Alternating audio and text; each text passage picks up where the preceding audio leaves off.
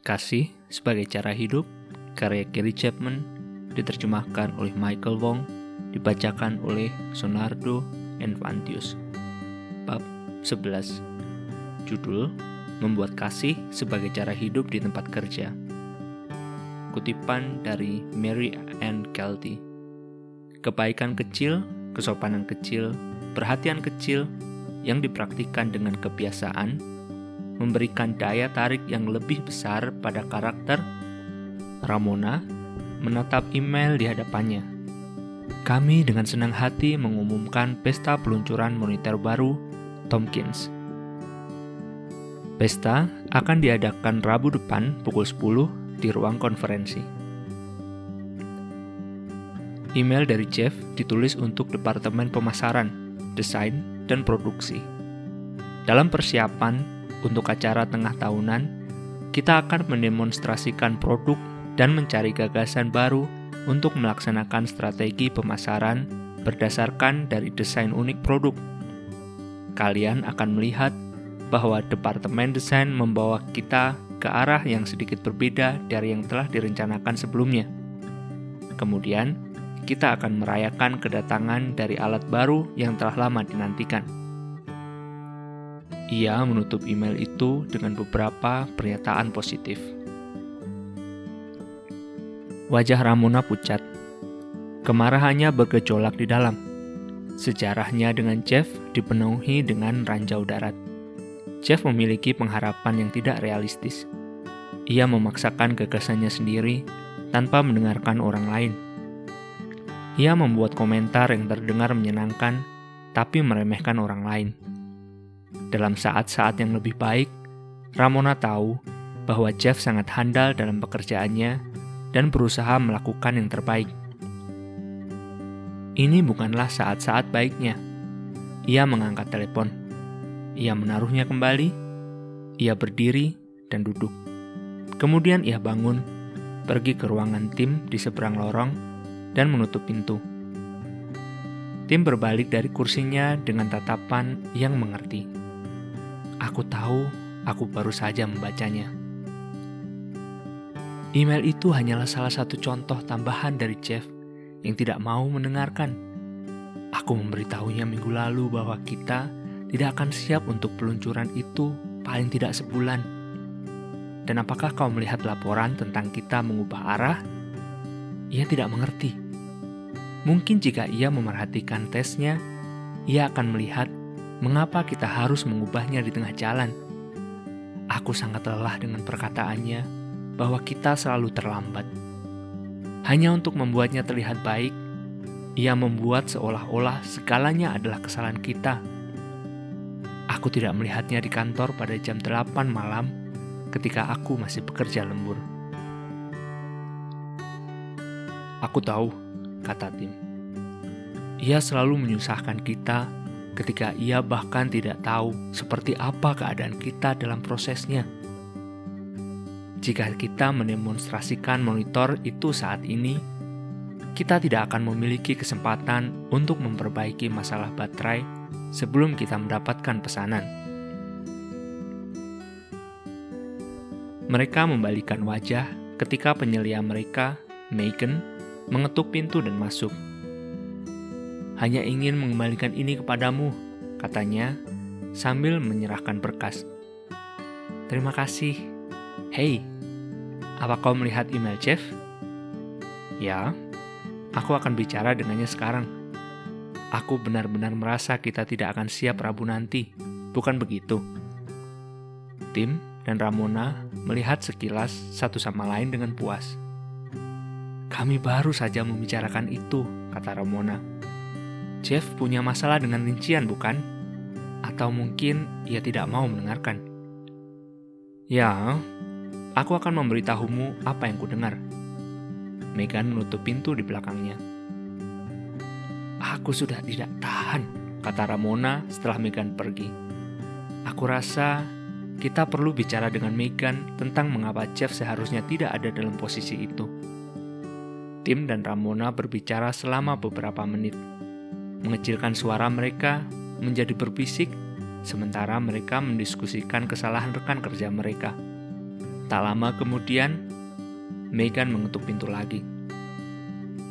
Aku hanya ingin kau tahu bahwa aku telah berbicara dengan Jeff. Kita akan memindahkan peluncuran itu bulan depan. Itu akan memberi kita sedikit waktu tambahan untuk mempersiapkan diri. Dan Mark akan ada di sini nanti.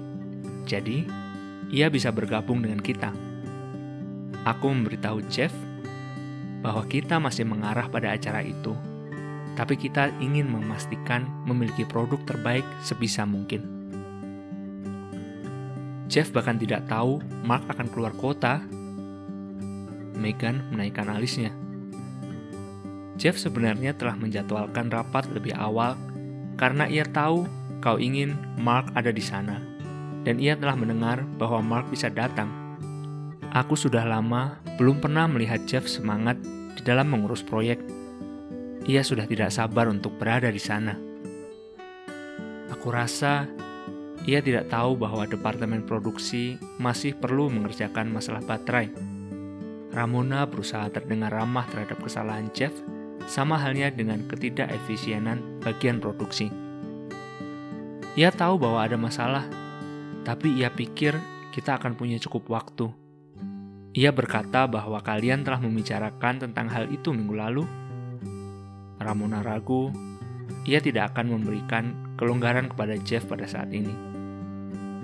Kami membicarakan tentang kemungkinan bisa memenuhi target itu dan betapa akan lebih baik untuk menjadwalkan rapat itu nanti. Wah, itu bukan yang ia dengar. Lagi pula, kita sudah sepakat. Ia akan mengirimkan email lagi dalam beberapa menit. Megan telah akan pergi ketika Ramona memanggilnya kembali. Kami sebenarnya baru membicarakan tentang bagaimana hal-hal seperti ini sudah terlalu sering terjadi dengan Jeff, bisik Ramona. Bukankah begitu menurutmu? Oh, tidak juga. Aku tahu Jeff terkadang mengatakan sesuatu tanpa berpikir. Ketika ia sedang fokus pada satu hal, sulit baginya untuk mendengar yang lain. Tapi ia melakukan tugasnya dengan baik. Dalam banyak hal, Penjualan kita yang meningkat tiga bulan yang lalu adalah karena dia. Megan tersenyum dan berjalan keluar. Kali ini, meninggalkan pintu tetap terbuka. Ramona merasa direndahkan. Rupanya, Jeff tidak akan pergi ke mana-mana dalam waktu dekat. Aku rasa begitulah, katanya kepada tim. Lebih baik aku kembali bekerja. Ketika ia kembali ke ruangannya, ia membaca email Jeff lagi. Masalah dengan rapat mungkin telah diselesaikan, tapi ia tahu bahwa ia tidak akan pernah menyukai Jeff. Mungkin lain kali, jika sesuatu seperti ini terjadi, Jeff tidak akan lolos dengan mudah. Ia menggeleng-gelengkan kepalanya dan menutup email di layar komputernya. Panggilan kepada sukses sejati. Hubungan di tempat kerja dapat menantang keinginan kita untuk menjalani tujuh karakteristik dari orang yang penuh kasih. Kebanyakan atau semua dari rekan-rekan kerja kita bukanlah orang-orang yang kita pilih untuk bersama selama 8 atau 10 atau 11 jam per hari. Namun banyak dari kita menghabiskan lebih banyak waktu dengan mereka daripada dengan keluarga kita. hubungan kerja memiliki potensi yang besar untuk merentangkan kapasitas kita dalam mengasihi, karena hubungan itu mengharuskan kita untuk melihat nilai dari orang-orang yang memiliki prioritas yang berbeda, kepribadian yang unik, kebutuhan pribadi yang dalam, dan terkadang agenda pribadi. Sementara itu, kita sedang di bawah tekanan ketika kita berurusan dengan penyelia yang menuntut, pelanggan yang tidak sabar, dan tenggat waktu. Kita mungkin menganggap tempat kerja bukanlah tempat untuk menunjukkan kasih, tapi ketika kita ingin membangun hubungan yang kuat dengan rekan-rekan kerja kita, kita menemukan motivasi untuk membuat ketujuh karakteristik kasih menjadi kebiasaan. Kebaikan kita telah dilatih untuk berusaha unggul di tempat kerja daripada menjaga orang lain. Ambisi profesional tidaklah salah. Ingin bekerja dengan baik di depan pimpinan, kesal ketika seseorang meremehkan gagasan yang kita anggap baik, dan mencari kesempatan untuk menunjukkan kekuatan kita, semua adalah bagian alamiah dari hari kerja. Tapi mudah sekali menggunakan kegagalan orang lain untuk memperlihatkan keberhasilan kita, menerima pujian atas hasil kerja orang lain, dan berlaku seolah-olah seseorang yang bekerja di posisi yang lebih rendah tidak berarti. Berhasil dalam karir, namun gagal dalam hubungan adalah pertukaran yang buruk saat-saat egois yang sementara bukanlah waktu untuk meremehkan orang lain atau menghancurkan hubungan yang dapat membawa manfaat profesional di masa yang akan datang. Salah satu cara terbaik untuk membangun sikap yang baik di tempat kerja adalah dengan menganggap yang terbaik dari orang-orang yang bersamanya kita bekerja. Bukannya menghargai email Jeff, Ramona malah menganggapnya sebagai serangan pribadi. Ia membaca emailnya dengan sudut pandang negatif sesuai dengan apa yang ia ketahui tentang Jeff, daripada memberi Jeff kesempatan atau melihat segalanya dari sudut pandang Jeff. Dengan kata lain, ia sedang mencari-cari kesalahan Jeff. Ramona tampak tidak sadar bahwa bersikap baik kepada orang lain sebenarnya dapat menghasilkan kesuksesan. Ketika kita bertindak dengan kasih, para rekan kerja kemungkinan besar akan meresponi dalam kasih. Jika Anda ingin penyelia Anda lebih perhatian dengan kebutuhan departemen, berlakulah seolah-olah ia perhatian. Jika Anda berharap rekan kerja Anda lebih percaya diri dalam tindakannya, berlakulah seolah-olah ia sedang mengerjakan tanggung jawabnya dengan baik. Jeff kemungkinan besar akan menghormati Megan di masa depan karena Megan menghormatinya. Kebaikan mengharuskan kita melatih ulang pikiran kita untuk mengerti bahwa kesuksesan profesi dan kesuksesan pribadi dapat terjadi bersama-sama. Kesabaran dibutuhkan kesabaran untuk membuang kemarahan, sementara menunggu untuk mendengar sudut pandang seseorang. Megan memberi teladan kepada tim dan Ramona tentang bagaimana mengatasi situasi yang berpotensi konflik. Pada akhirnya, mengumpulkan informasi, menemui orang yang bersangkutan, dan melanjutkan hidup hanya memerlukan waktu yang jauh lebih sedikit daripada berkubang dengan kelemahan seseorang. Masalah konflik yang kecil dapat membawa kepada ledakan amarah, perasaan yang disakiti, dan ketidakefisienan. Ini bukanlah yang pertama atau yang terakhir Ramona akan tidak sepakat dengan pilihan Jeff. Jeff memiliki kepribadian yang kuat, dan karena posisinya, ia jauh lebih menyadari akan inti masalah daripada kepekaan kreatif Ramona. Ramona membenarkan dirinya berbicara dengan tim, karena Jeff telah sering kali bertindak di belakang Ramona sehingga ia telah kehilangan kesabarannya.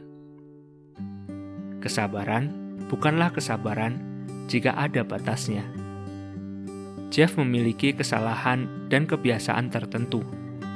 Ia dapat mengatakan hal yang sama tentang Ramona.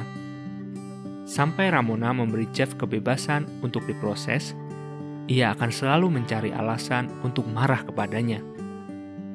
Tempatkan lebih dari satu orang dan pendapat dalam sebuah ruangan, maka Anda akan mendapatkan kemungkinan konflik.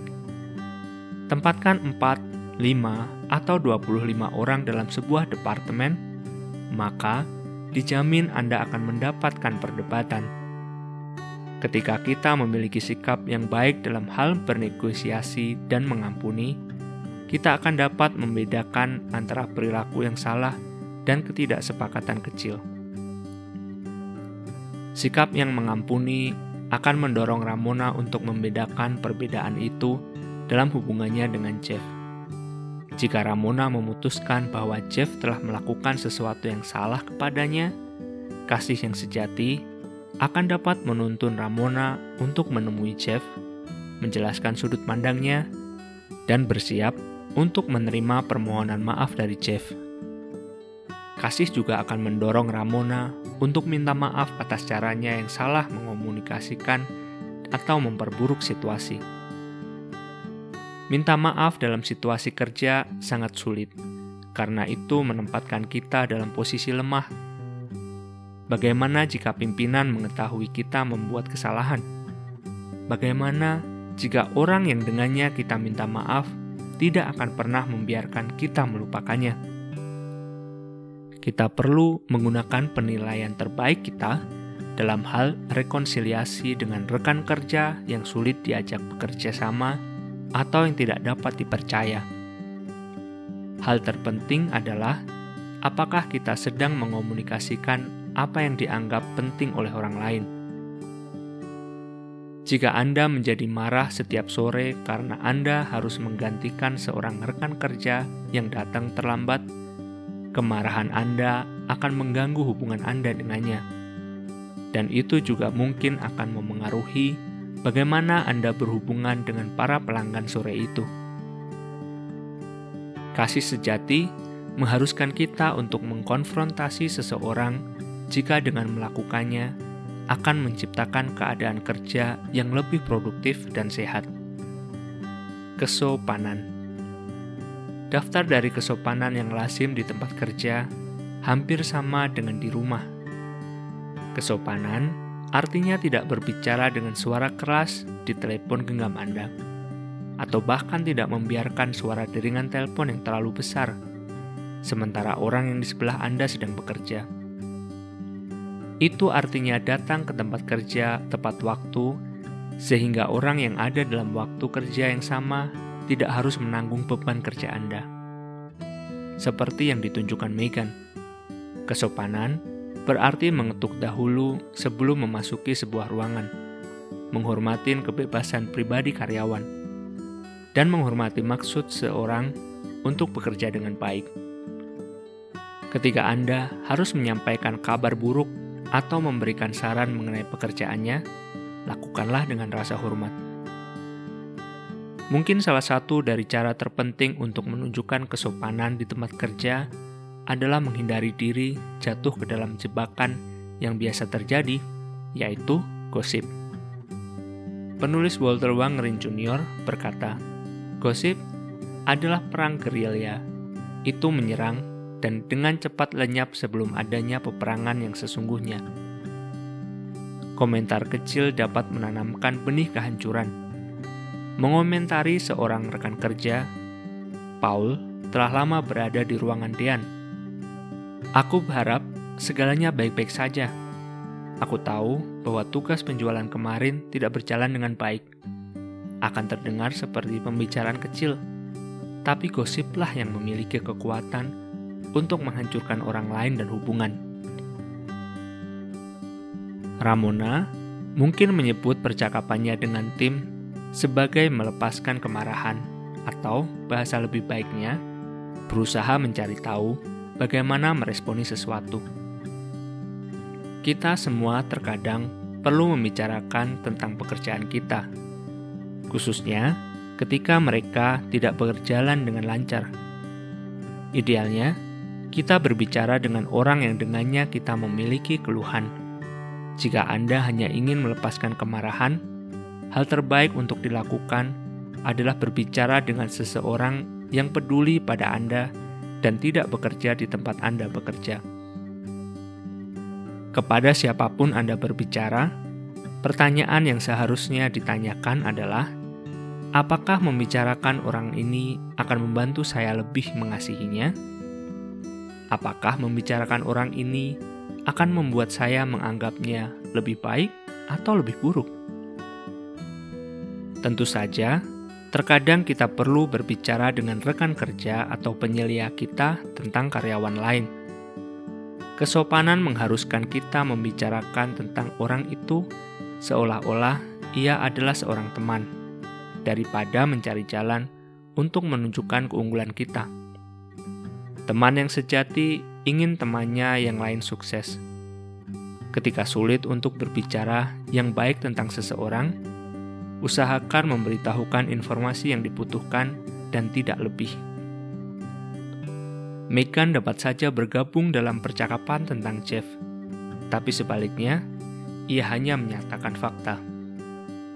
Jika Anda ingin praktik bersikap sopan di tempat kerja, pujilah rekan kerja Anda.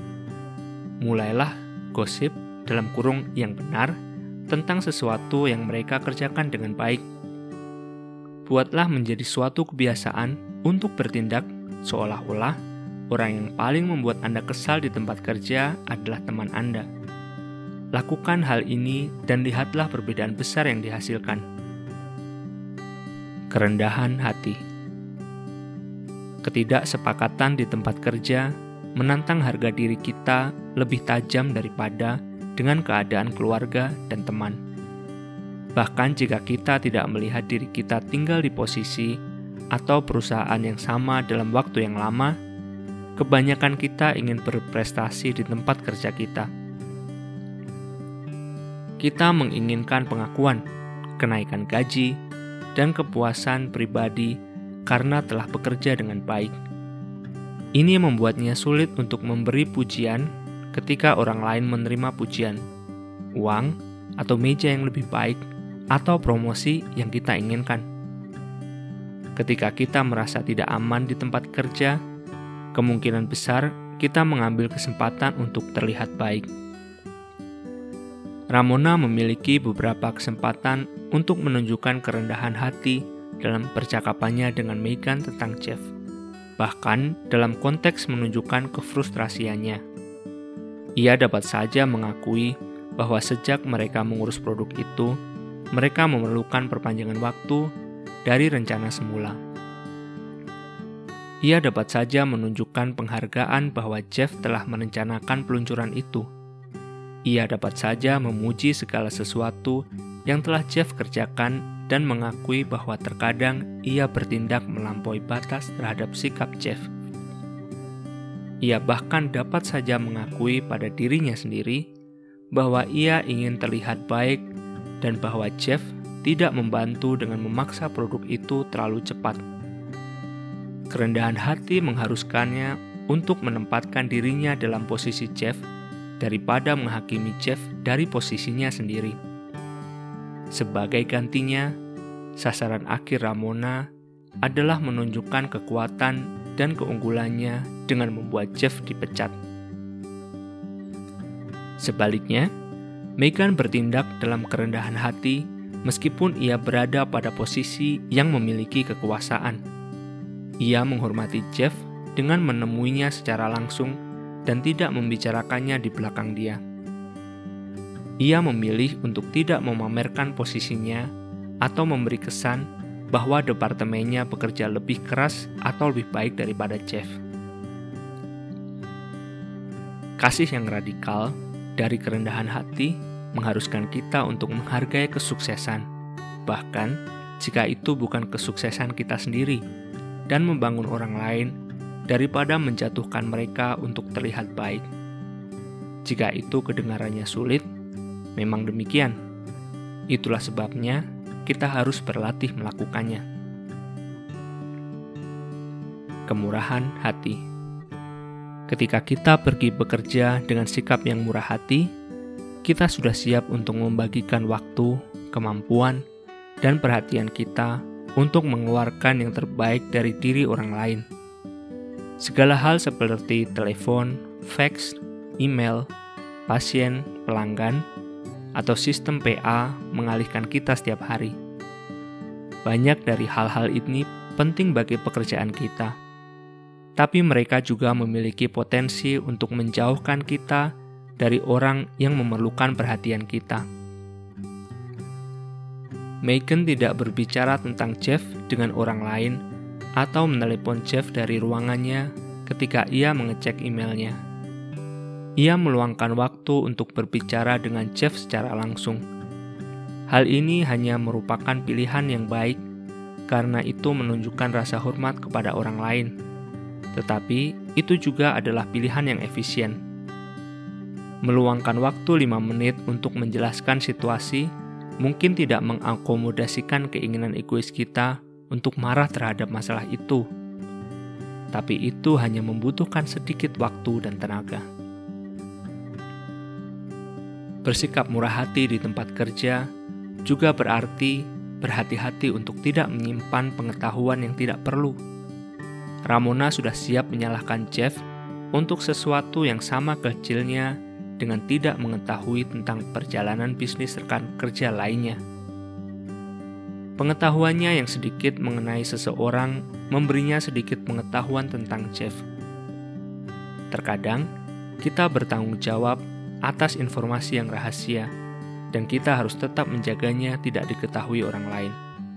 Tapi itu semua terlalu mudah dilakukan dalam sebuah lingkungan yang berambisi untuk memegang fakta yang memberikan kita kekuatan dan kemudian menceritakannya ketika kita membutuhkan kekuatan. Roh yang murah hati berkomunikasi dengan cara yang dapat membantu orang lain menjadi yang terbaik. Bersikap murah hati berarti melakukan tugas kita dengan baik sepenuhnya. Bersikap dengan efisien, pantas, dan bijak di tempat kerja adalah cara untuk mengasihi orang lain. Kejujuran Kecuali kita sadar untuk membuat tujuh karakteristik kasih sebagai kebiasaan, berbohong akan menjadi mudah dalam situasi kerja. Sampai Ramona diingatkan, ia tidak pernah menyebutkan bahwa ia dan Jeff telah membicarakan tentang kemungkinan rapat lebih awal. Itu mungkin tidak terlintas dalam pikirannya karena ia telah bertekad untuk menunjukkan perilaku Jeff yang tidak pantas. Perilaku yang akan lebih mudah dikeluhkan jika ia tidak menyebutkan percakapannya dengan Jeff sebelumnya. Kejujuran sejati berarti tidak berbohong tentang orang lain, tidak membuat-buat informasi yang tidak akurat untuk menutupi kesalahan, dan tidak membesar-besarkan kebenaran demi keuntungan pribadi. Bersikap jujur di tempat kerja juga berarti tidak memberitahukan kesalahan orang lain agar dapat maju. Ketika kita bermaksud untuk hidup dengan konsisten dalam perkataan, perbuatan, dan pikiran, kita akan memperkatakan kata-kata yang meneguhkan dalam hati nurani yang baik. Jenis peneguhan ini memiliki kebenaran di dalamnya dan paling membantu orang lain inti dari pekerjaan. Banyak orang menganggap seseorang rekan kerja sebagai salah satu teman terdekat mereka. Dan ketika para pesaing di kantor akhirnya bisa saling menghargai dan menikmati keberadaan satu sama lain, kepuasan hubungan akan sangat memuaskan. Tidak peduli berapa banyak teknologi yang ada di meja kita, hubungan tetap adalah inti dari pekerjaan. Jika Anda memerlukan alasan untuk menunjukkan kasih yang tulus di tempat kerja, pertimbangkan hal ini. Memutuskan untuk menghargai orang-orang di dalam hidup sehari-hari akan membawa kepada hubungan karyawan dan pelanggan yang lebih baik, produktivitas yang lebih tinggi, dan konflik yang semakin berkurang. Ketika tujuh karakteristik kasih menjadi kebiasaan sehari-hari, kita membangun hubungan yang akan membawa kepuasan profesional sejati. Kita menemukan kenikmatan bukan hanya dalam apa yang orang lain kerjakan, tapi juga pada jati diri mereka.